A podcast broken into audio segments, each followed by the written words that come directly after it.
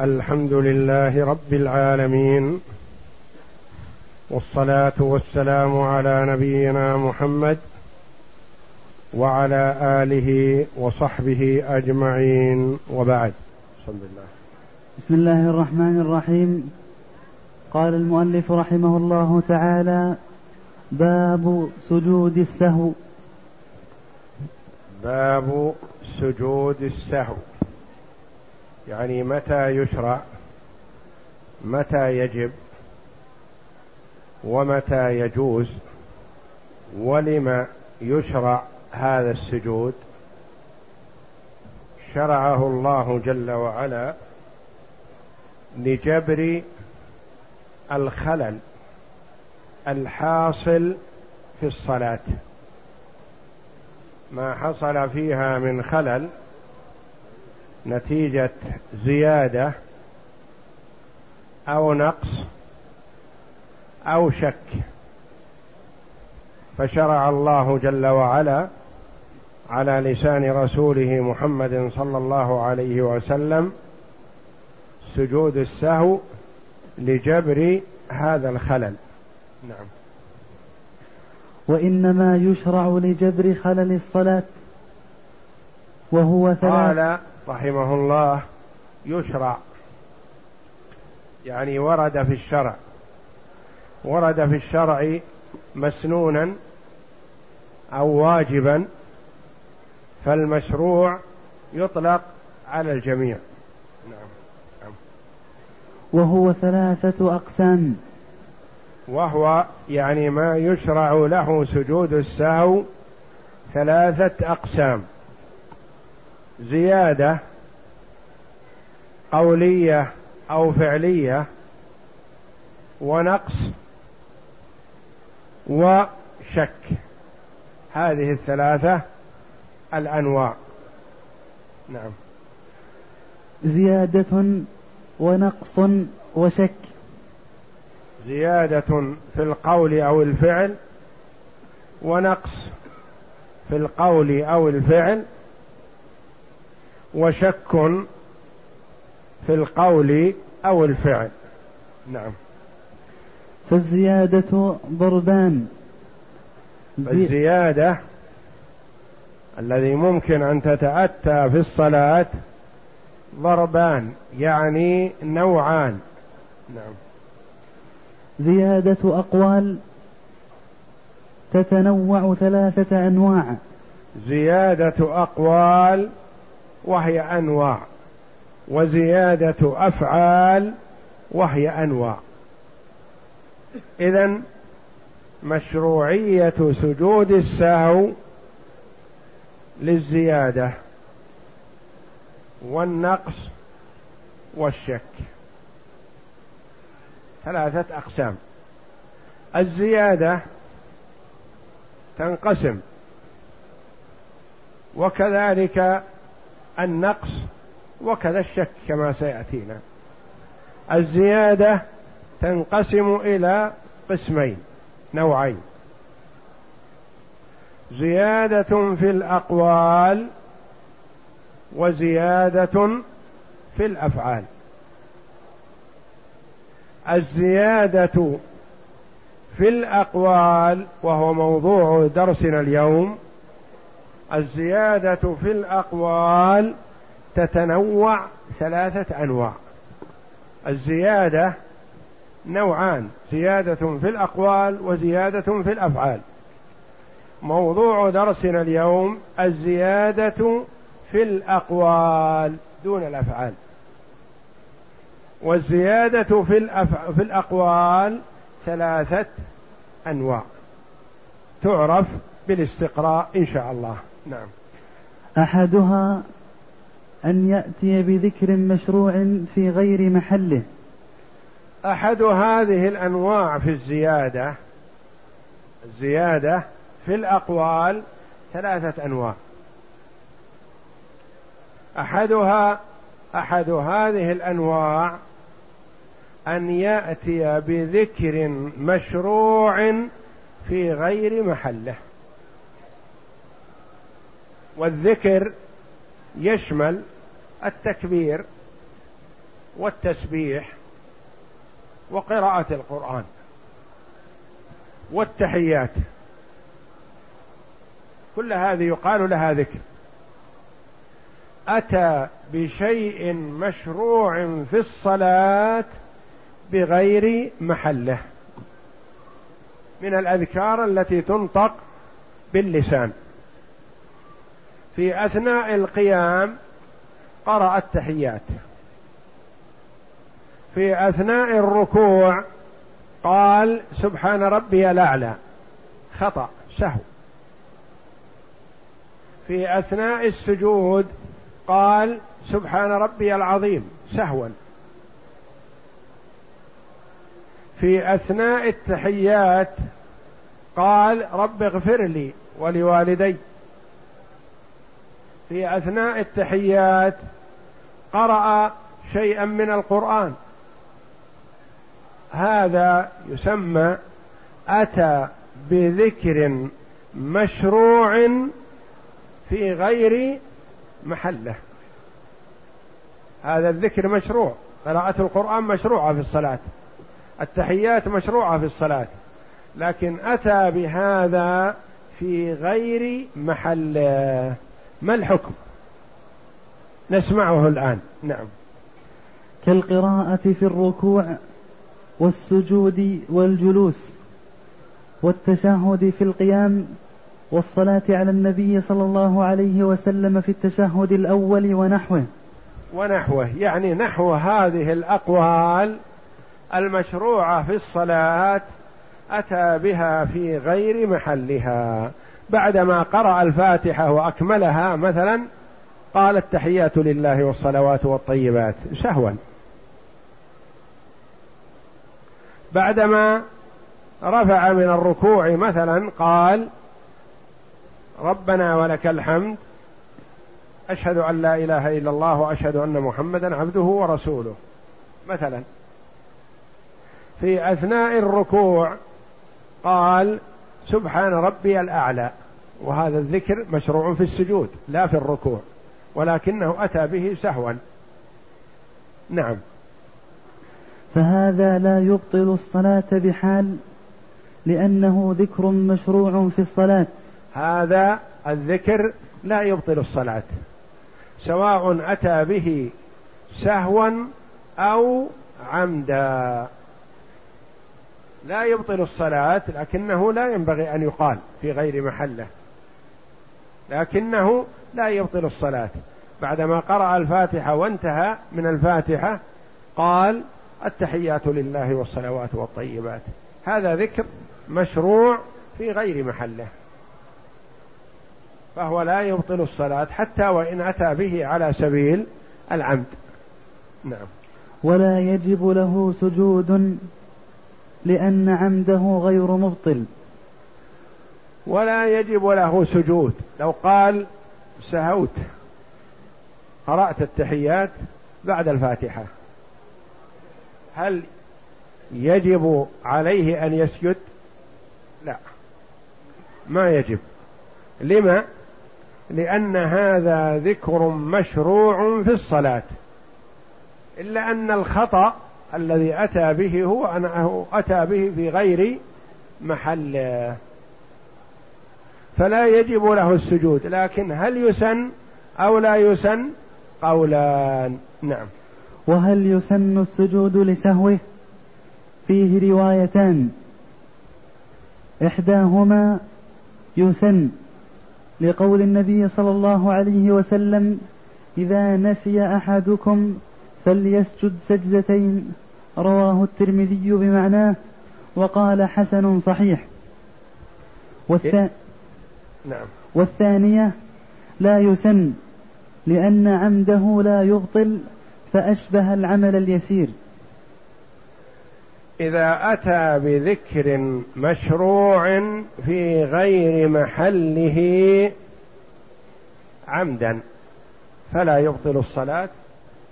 ولا يشرع له سجود سهو لأنه تعمد ما هو سهو.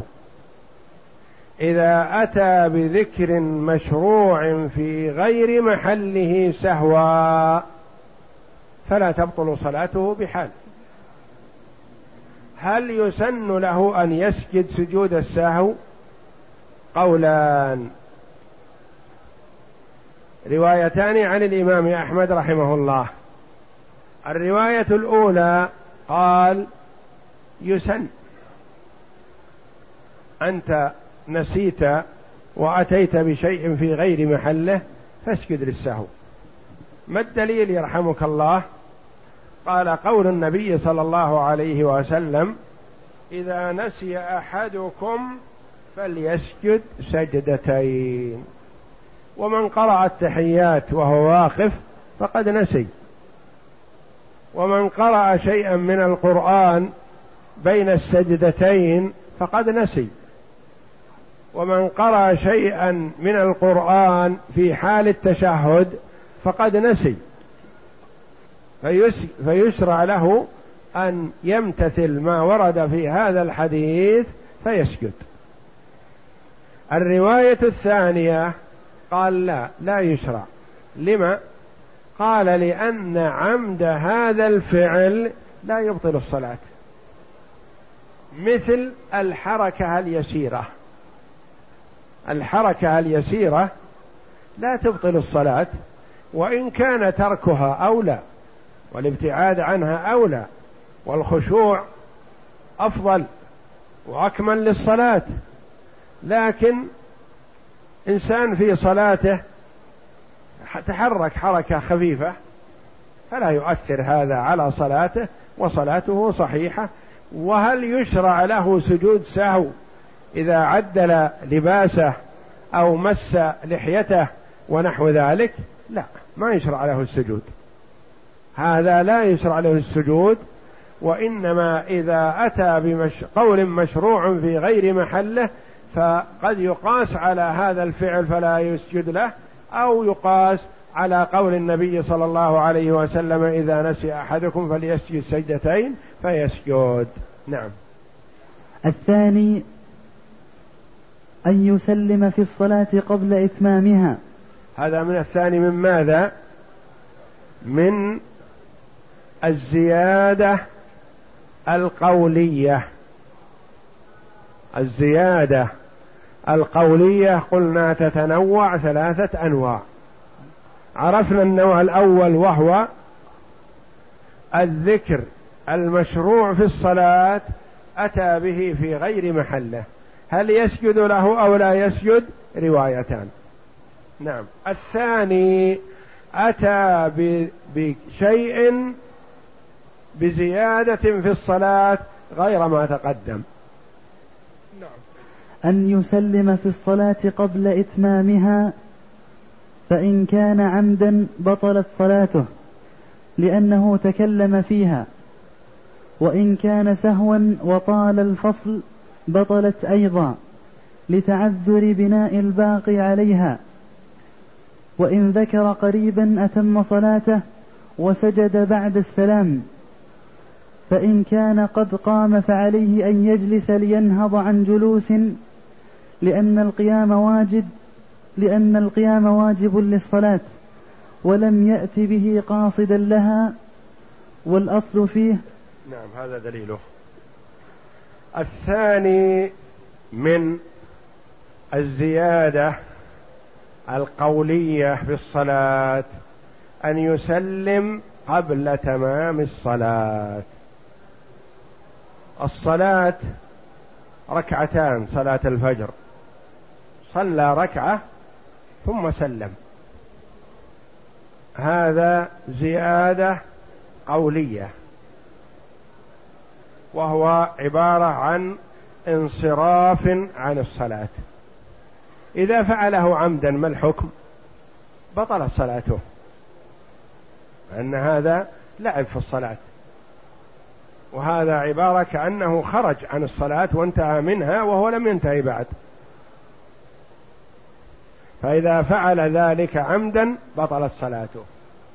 الصلاة صلاة المغرب. صلى ركعتين وسلم. نقول إن كان عمدا بطلت صلاته ولا يجبره سجود سهو ولا يبني على ما مضى. صلاة العشاء صلى ركعتين أو ثلاث ركعات ثم سلم. إن كان عمدا بطلت صلاته. وإن كان سهوا ففيه تفصيل. إن طال الفصل بطلت صلاته معناه لابد أن يستأنفها من جديد. مثال ذلك صلوا في المسجد صلاة الظهر وسلم الإمام من ركعتين أو من ثلاث ركعات. ما أحد قال شيء. خرج الناس. خرجوا وجلسوا خارج المسجد واجتمعوا في أمر من الأمور. فقال بعضهم لبعض الإمام صلى كذا. قالوا صحيح. تذاكروا فيما بينهم فتذكروا أن الإمام لم يصلي إلا ركعتين أو ثلاث ركعات في صلاة الظهر وهم قد خرجوا من المسجد وانصرفوا منه. ما الواجب عليهم في هذه الحال؟ الواجب أن يستأنفوا الصلاة من جديد. يبدأوا صلاتهم من جديد ويصلوا أربع ركعات. لا يسوغ لهم أن يبنوا على هذا لأنه طال الفصل. أو صلوا أقل من الواجب في صلاة المغرب صلوا ركعتين أو صلوا صلاة العشاء ركعتين أو ثلاث ركعات.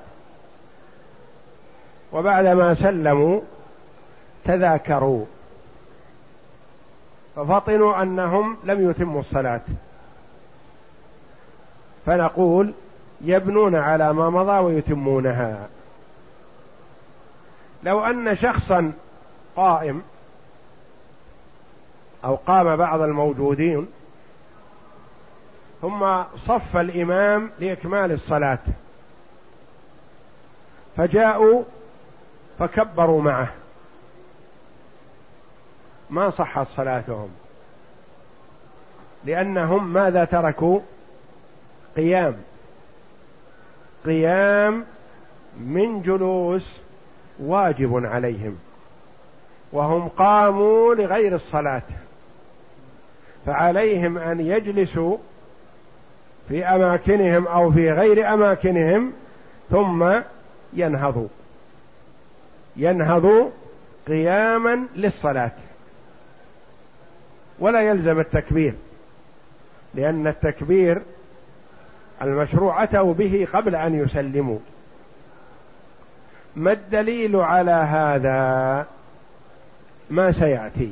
اقرأ. والأصل فيه ما روى أبو هريرة رضي الله عنه قال صلى بنا رسول الله صلى الله عليه وسلم إحدى صلاتي العشاء. العشي.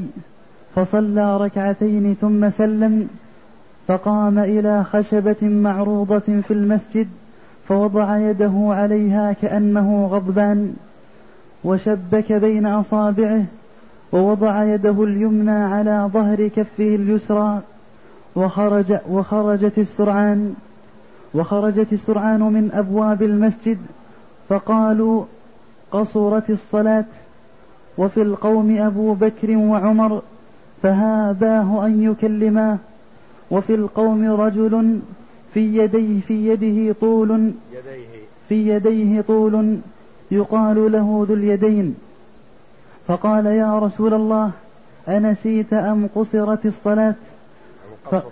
أم قصرت الصلاة؟ فقال لم أنس ولم تقصر. فقال أكما يقول ذو اليدين؟ فقالوا نعم. قال فتقدم فصلى ما ترك ثم سلم ثم كبر فسجد مثل سجوده أو أطول ثم رفع رأسه فكبر ثم ثم كبر وسجد مثل سجوده أو أطول ثم رفع رأسه فكبر متفق عليه. هذا الحديث أصل فيما إذا سهى الإمام في صلاته وانصرف منها قبل إتمامها. فأبو هريرة رضي الله عنه يروي لنا هذا الحديث الذي خرجه الإمامان البخاري ومسلم وغيرهم رحمة الله عليهم.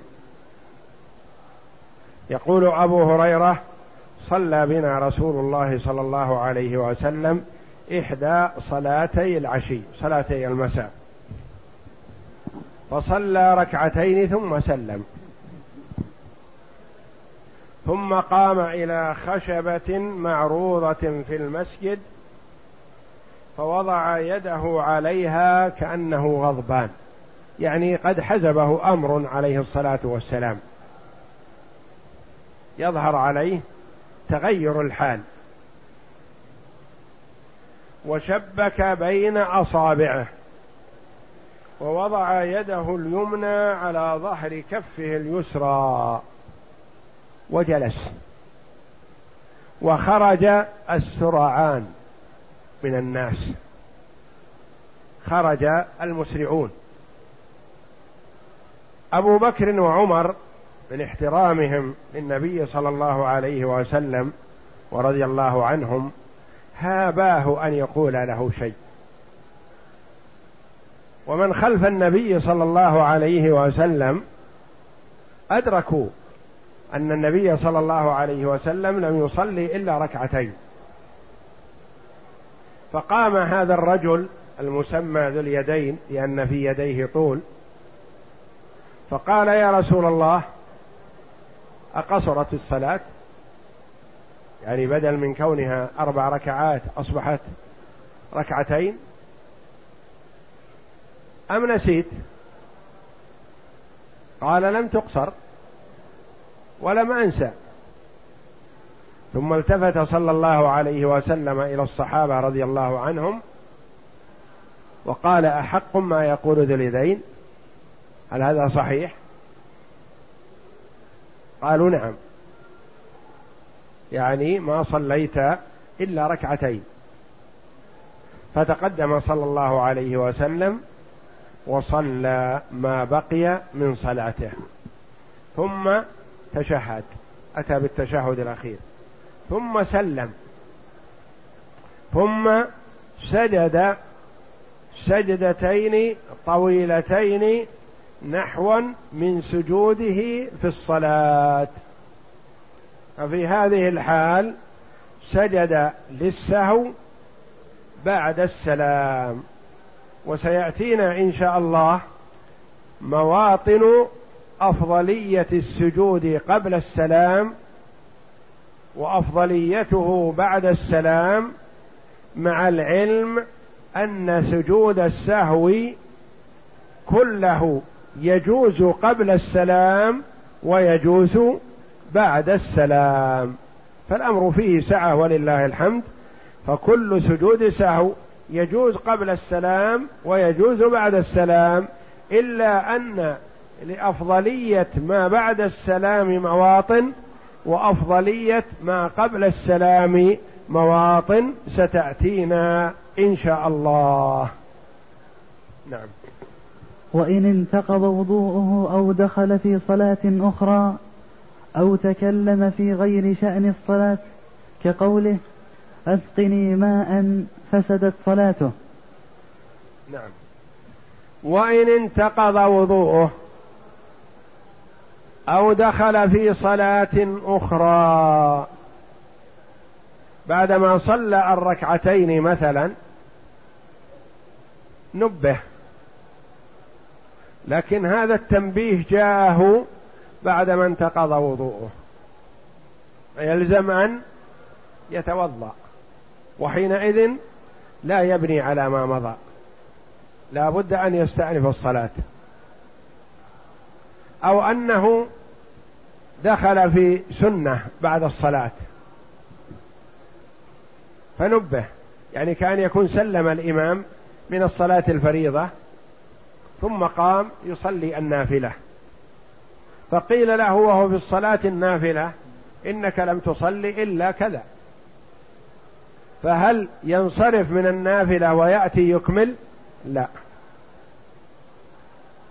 لا يسوغ الإكمال في حالات. إذا طال الفصل أو انتقض وضوءه أو تكلم بكلام لغير مصلحة الصلاة. أما الكلام لمصلحة الصلاة فلا بأس. لأن النبي صلى الله عليه وسلم كلم ذا اليدين ثم التفت إلى الصحابة وكلمهم. والكلام الذي تكلم به النبي صلى الله عليه وسلم في هذه الحال كان لمصلحة الصلاة. مثل مثل المؤلف لما كان لغير مصلحة الصلاة مثلا كأن صلى وسلم من نقص وقام إلى سارية ثم قال لأحد الحاضرين أسقني ماء أو ناولني المصحف أو ائت بالكتاب الفلاني. مثلا فلا يسوغ له في هذه الحال أن يبني على ما مضى لأنه تكلم في غير مصلحة الصلاة. نعم. وإن تكلم مثل كلام النبي صلى الله عليه وسلم وذي اليدين ففيه ثلاثة روايات. إحداهن لا تفسد لأن النبي صلى الله عليه وسلم وأبا بكر وعمر وذا اليدين تكلموا ثم أتموا صلاتهم. والثانية لا تفسد صلاة الإمام لأن له أسوة بالنبي صلى الله عليه وسلم. وتفسد صلاة المأموم لأنه لا يمكنه التأسي بأبي بكر وعمر لأنهما تكلما مجيبين للنبي صلى الله عليه وسلم. وإجابته واجبة ولا بذي اليدين لأنه تكلم سائلا عن قصار, عن قصار الصلاة في زمن في زمن يمكن ذلك فيه فعذر بخلاف غيره اختارها الخرقي والثالثة, والثالثة تفسد صلاتهم لعموم قول النبي صلى الله عليه وسلم إن صلاتنا هذه لا يصلح فيها شيء من كلام الناس اختارها أبو بكر والأولى أولى. وإن تكلم في الصلاة يعني في أثناء السلام هذا تكلم بكلام لمصلحة الصلاة. ككلام النبي صلى الله عليه وسلم وذي اليدين وأبي بكر وعمر. قال رحمه الله في المسألة ثلاث روايات. الرواية الأولى وهي المشهورة ولعلها الصحيحة إن شاء الله أن الصلاة لا تبطل. لا صلاة الإمام ولا صلاة المأمومين. يقوم الإمام ويكمل صلاته ويقوم من معه ويكملون خلفه. اقتداء بالنبي صلى الله عليه وسلم وبمن معه من الصحابة في هذه الواقعة. ومن اقتدى بالنبي صلى الله عليه وسلم واقتدى بالصحابة رضي الله عنهم خلف النبي صلى الله عليه وسلم فلا غبار عليه وقد أحسن. هذه الرواية المشهورة. الرواية الأولى الثانية. قالوا لا تبطل صلاة الإمام. وتبطل صلاة المأمومين. لما يرحمك الله فرقت بين الإمام والمأموم. قال لأن الإمام اقتدى بالنبي صلى الله عليه وسلم ولا أحد يجرؤ على من اقتدى بالنبي صلى الله عليه وسلم بأن يخطئه. طيب من معه؟ أليسوا مثل من مع النبي صلى الله عليه وسلم؟ قال لا. يختلف الحال. تصح صلاة الإمام يكمل وأما المأمومون فلا بد أن يستأنفوا. صلاتهم لما يرحمك الله؟ ألم يكمل النبي صلى الله عليه وسلم بمن معه؟ وقد تكلم أبو بكر وعمر وتكلم ذو اليدين؟ قال نعم لكن مع الفارق. ما هو هذا الفارق؟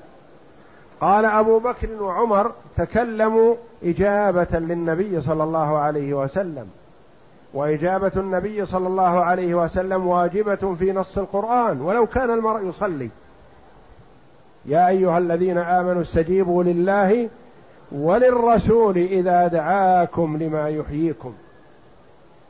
وحينما كلم النبي صلى الله عليه وسلم أبي وهو في الصلاة خفف رضي الله عنه صلاته وذهب إلى النبي صلى الله عليه وسلم. فقال له يا أبي ما منعك ألا تجيب؟ فقال يا رسول الله كنت في الصلاة. قال ألم يقل الله جل وعلا يا أيها الذين آمنوا إذا دعاكم إذا يا أيها الذين آمنوا استجيبوا لله وللرسول إذا دعاكم لما يحييكم؟ قال لا أعود يا رسول الله. يعني إذا ناديتني مرة أخرى لو أنا في الصلاة أجيب. فأبو بكر وعمر لو دعاهم النبي صلى الله عليه وسلم وهو في الصلاة وهم في الصلاة لزمهم أن يجيبوا. فحينئذ لا تبطل صلاتهم. الذين تكلموا مع النبي. وكذلك ذو اليدين. لا تبطل صلاته. لما؟ لأنه سأل النبي صلى الله عليه وسلم في وقت يجوز أن تكون قصرت الصلاة. التشريع موجود ينزل. وأما الذي يخاطب الإمام اليوم أو غدا أو بعد غد ليس هذا الاحتمال وارد. اولا إجابة الإمام لا تجب مثل إجابة الرسول. ثانيا النقاش مع الإمام هل قصرت الصلاة أو لم تقصر؟ هذا غير وارد. فقال في هذه الرواية أفرق بين الإمام تصح صلاته ولو تكلم. المأمومون من تكلم منهم لا تصح صلاته السابقة. ومن لم يتكلم يبني على صلاته. هذه الرواية الثانية. الرواية الثالثة قال لا تصح صلاة الإمام ولا المأمومين ما داموا تكلموا في الصلاة. عليهم أن يستأنفوا. يرحمكم الله. ما دليلكم؟ دليلنا قول النبي صلى الله عليه وسلم إن هذه الصلاة لا يصلح فيها شيء من كلام الناس. النبي صلى الله عليه وسلم كما ذكر لنا إن صلاتنا هذه لا يصلح فيها شيء من كلام الناس. وقد أخرجه مسلم رحمه الله وأهل السنن. فقالوا الإمام لا تصح صلاته؟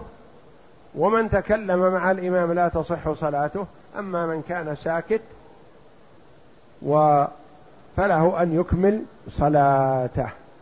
إذا في المسألة ثلاثة أقوال. عرفنا أنه إذا سلم ناسيا ثم حصل كلام ففي المسألة ثلاثة أقوال. قول أنها تصح صلاة الإمام والمأموم المتكلم وغير المتكلم. الثانية تصح صلاة الإمام ومن لم يتكلم ومن تكلم لا تصح صلاته. الثالثة تصح صلاة الإمام لا تصح لا صلاة الإمام ولا صلاة من تكلم ما دام تكلموا ومن لم يتكلم تصح صلاته. نعم. النوع الثالث أن يتكلم في صلب الصلاة فإن كان عمدا أبطل الصلاة إجماعا لما رويناه ولما, رو ولما روى زيد بن أرقم قال كنا نتكلم في الصلاة يكلم الرجل صاحبه حتى نزلت وقوموا لله قانتين. النوع الثالث من السهو في القول في زيادة القول. مثلا جاء شخص في الصف وإذا فيه آخر يصلي فقال القادم مثلا السلام عليكم. بقصد أن يسلم على الحاضرين. ولا بأس بالسلام على المصلي والمصلي يرد بيده لا يتكلم. لكن هذا قال وهو يصلي وعليكم السلام ورحمة الله. هذا هو هذا الموضوع. تكلم في صلب الصلاة بشيء ليس مشروع في الصلاة. دون السلام. ليس انصراف من الصلاة وإنما هو تكلم في غير ما يتعلق بالصلاة بكلام. قال مثلا وعليكم السلام ورحمة الله. أو مثلا قال للعاطس بجواره يرحمك الله. أو تكلم سمع سائلا يسأل مثلا أين زيد؟ مثلا فقال وهو في الصلاة في البيت. ناسي. أو خرج قبل قليل. وهو في صلب الصلاة. فما الحكم؟ نعم. فإن كان عمدا أبطل الصلاة إجماعا. لما إذا رد هذا الرد عمدا بطل الصلاة. إذا رد السلام. أو شمت العاطس. أو أجاب السائل عمدا بطل صلاته. نعم. لما رويناه ولما روى زيد بن أرقم قال كنا نتكلم لما رويناه في قوله صلى الله عليه وسلم إن صلاتنا هذه لا يصلح فيها شيء من كلام الناس. نعم. ولما روى زيد بن أرقم قال كنا نتكلم في الصلاة يكلم الرجل صاحبه حتى نزلت وقوموا لله قانتين. يعني يقول زيد رضي الله عنه كنا يعني في أول الأمر يكلم الرجل صاحبه وهو في الصلاة. يعني يأتي المرء فيجدهم في الصلاة يقول كم صليتم؟ فيقول له من في الصف؟ صلينا ركعتين أو ثلاث ركعات. أو يقول السلام عليكم فيرد عليه الذي يسلم. يرد عليه السلام وهو في الصلاة. هذا كان في أول الأمر في أول الإسلام. نعم. حتى نزلت وقوموا لله قانتين. فحينئذ امتنع الناس عن الكلام في أثناء الصلاة. نعم. فأمرنا بالسكوت ونهينا عن الكلام متفق عليه. فأمرنا يعني أمرنا النبي صلى الله عليه وسلم فسر لنا هذه الآية بالأمر بالسكوت والنهي عن الكلام. نعم. وإن تكلم ناسيا أو جاهلا بتحريمه ففيه روايتان. إحداهما عرفنا أنه إذا تكلم متعمدا بهذا الكلام أن صلاته تبطل إجماعا بلا إشكال. ما دام تكلم عامدا وهو في الصلاة فقد خالف قوله جل وعلا وقوموا لله قانتين وخالف أمر النبي صلى الله عليه وسلم بالسكوت ونهيه عن الكلام. نعم. لكن إن تكلم ناسيا أو جاهلا سلم واحد فرد عليه السلام ناسي. أو جاهلا بالحكم إنسان حديث عهد بالإسلام فكلم في الصلاة فتكلم نتيجة جهل. ما الحكم؟ هذا ما سيأتينا. نعم. ففيه روايتان.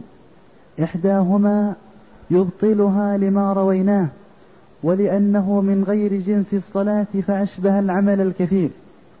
إذا تكلم بمثل هذا الكلام ناسيا ففي المسألة روايتان. إحداهما تصح. إحداهما لا تصح قدمه. تبطل الصلاة. لما؟ قال لقول النبي صلى الله عليه وسلم إن صلاتنا هذه لا يصلح فيها شيء من كلام الناس. وهذا من كلام الناس فهو يبطل. ولأن هذا يشبه العمل الكثير رد السلام وإجابة السائل ونحو ذلك. هذا كلام وفي غير وليس بذكر مشروع في الصلاة إذا فهو مبطل للصلاة. نعم. والثانية لا يفسدها لما روى معاوية بن الحكم بن الحكم السلمي رضي الله عنه قال بين أنا أصلي مع النبي صلى الله عليه وسلم إذ عطس رجل من القوم فقلت يرحمك الله فرماني القوم بأبصارهم فقلت وثك وثكل أمياه نعم. فقلت وثكل أمياه ما شأنكم تنظرون إلي فجعلوا يضربون بأيديهم على أفخاذهم لكني سكت فلما صلى رسول الله صلى الله عليه وسلم فبأبي هو وأمي ما رأيت معلما قبله ولا بعده أحسن تعليما منه فوالله ما نهرني ولا ضربني ولا شتمني ثم قال إن هذه الصلاة لا يصلح فيها شيء من كلام الناس إنما هي التسبيح والتكبير وقراءة القرآن رواه مسلم. فلم يأمره النبي صلى الله عليه وسلم بالإعادة لجهله والناس في معناه. الرواية الثانية تقول إذا رد السلام ناسيا أو جاهلا أو شمت العاطس ناسيا أو جاهلا أو أجاب السائل ناسيا أو جاهلا. فلا تبطل صلاته. لما يرحمك الله؟ ألم يتكلم بالصلاة في غير مصلحتها؟ كلام من كلام الناس من كلام البشر؟ يقول نعم لكن هذا له مثيل. وقع في في الإسلام بين يدي النبي صلى الله عليه وسلم. هذا معاوية بن الحكم السلمي جاء يصلي مع النبي صلى الله عليه وسلم والظاهر أنه قدم من البادية فعطس رجل بجواره فقال له وهو في أثناء الصلاة يرحمك الله. يقول فرماني الناس بأبصارهم. يعني نظروا إلي نظرة إنكار لما صدر مني. فازداد الأمر عندي خوفا فقلت واثكل امياه يقول عدمتني أمي ما الذي حصل؟ لما تنظرون إلي؟ يعني ما اكتفى بقوله يرحمك الله دافع عن نفسه وهو في الصلاة. ما بالكم تنظرون إلي؟ يقول ما كلموه الصحابة رضي الله عنهم أخذوا يضربون بأيديهم على أفخاذهم. يقول لكنني سكت. عرفت أنهم يسكتونني فسكت. وأكمل صلاته مع النبي صلى الله عليه وسلم. فلما صلى رسول الله صلى الله عليه وسلم يقول فبأبي هو وأمي. يعني أفديه بأبي وأمي لحسن خلقه صلى الله عليه وسلم ولطفه بالجاهل. ورفقه بالمتعلم. فبأبي هو وأمي ما رأيت معلما قبله ولا بعده أحسن منه بلا شك. لا يوجد لا قبله ولا بعده أحسن منه صلوات الله وسلامه عليه. أحسن منه تعليما فوالله ما كهرني ولا ضربني ولا شتمني. يعني ما وبخني ولا ضربني لأني أخطأت في الصلاة. ولا شتمني تكلم علي بكلام سيء. لا. ثم قال إن هذه الصلاة لا يصلح فيها شيء من كلام الناس. يعني أنت قلت للأول يرحمك الله. ثم قلت واثك لأمياه. تكلمت. وصلاتنا هذه لا يصلح فيها شيء من هذا الكلام. إن هذه الصلاة لا يصلح فيها شيء من كلام الناس. إنما هي التسبيح. سبحان ربي العظيم سبحان ربي الأعلى. والتكبير الله أكبر. وقراءة القرآن. الحمد لله رب العالمين وقراءة السورة وهكذا. يعني أفعال الصلاة فقط محصورة. لا يصلح فيها شيء من كلام الناس إنما هي التسبيح والتكبير وقراءة القرآن. رواه مسلم. ووجه الاستدلال قوله فلم يأمره النبي صلى الله عليه وسلم بالإعادة لجهله. عذر معاوية بن الحكم السلمي لجهله. ولا قال له أعد صلاتك لأنك تكلمت فيها. عذره لجهله. قالوا والناس يقاس على الجاهل. ربنا لا تؤاخذنا إن نسينا أو أخطأنا. قال الله قد فعلت. وإن غلبه بكاء فنشج بما انتظم حروفا لم تفسد صلاته نص عليه لأن عمر رضي الله عنه كان يسمع يسمع كان يسمع يسمع نشيجه. كان يسمع نشيجه من وراء الصفوف. إن غلبه بكاء بكى من خشية الله من تدبر القرآن وظهر بكاؤه فلا يؤثر هذا على صلاته.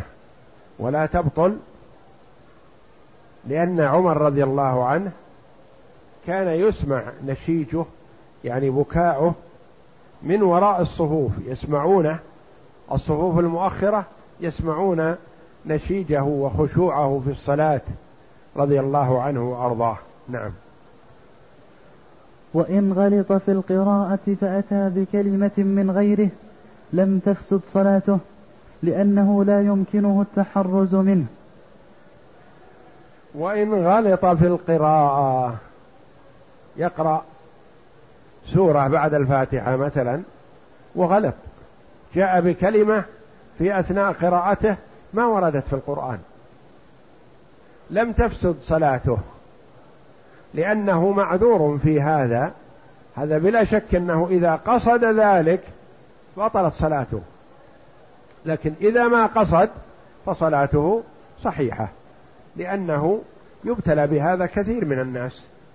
إذا قرأ يأتي بكلمة يظنها من القرآن وهي ليست من القرآن فلا تبطل صلاته. نعم. وإن نام فتكلم احتمل وجهين. أحدهما لا تفسد صلاته لأنه عن غلبة أشبه ما تقدم. والثاني أنه ككلام الناس. وإن تكلم نام فتكلم احتمل وجهين أحدهما لا تفسد صلاته. لو أنه في أثناء الصلاة غلبه النوم. فتكلم. ثم انتبه بسرعة مثلا. ففيه روايتان. لا تفسد صلاته. ولعله صحيح إن شاء الله. والرواية الثانية أنها حكمها حكم الناس فيها الخلاف السابق. نعم. وإن شمت عاطسا أفسد صلاته لحديث معاوية. وكذلك إن رد سلاما أو سلم على إنسان لأنه من كلام الآدميين فأشبه تشميت, تشميت العاطس.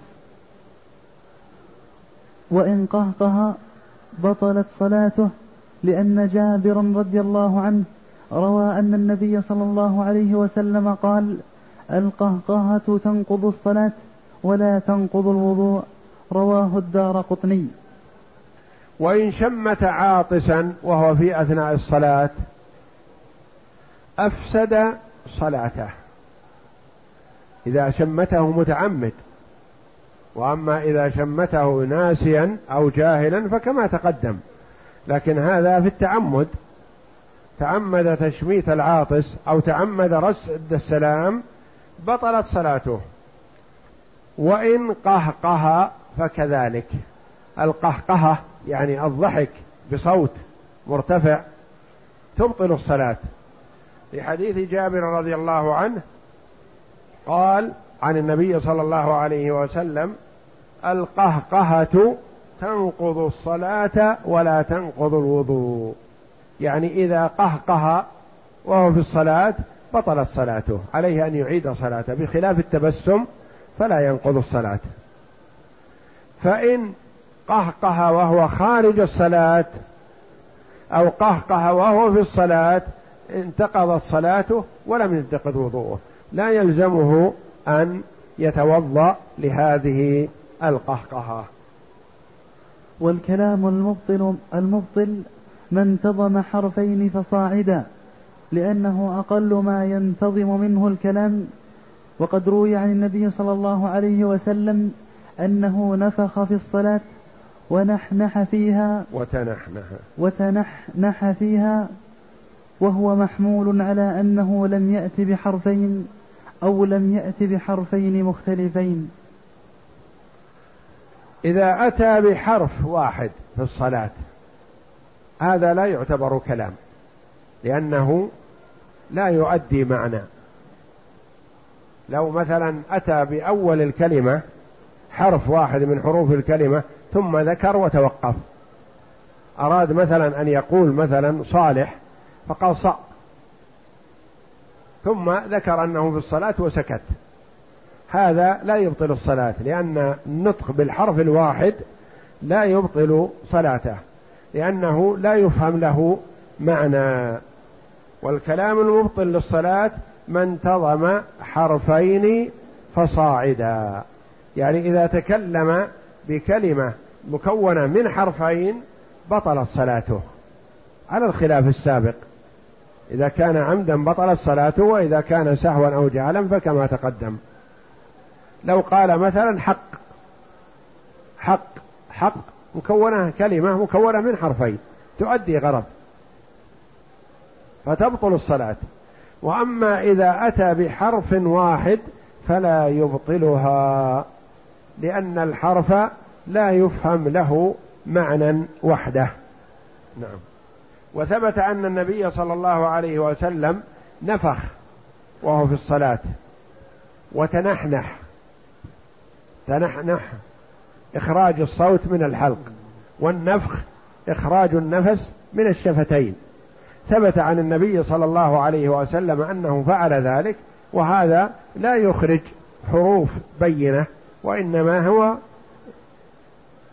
إما النفخ ريح فقط أو التنحنح حرف واحد ربما يكون الحاء يكرره أو يذكره ولا يبطل الصلاة. والله أعلم وصلى الله وسلم وبارك على عبده ورسول نبينا محمد وعلى آله وصحبه أجمعين.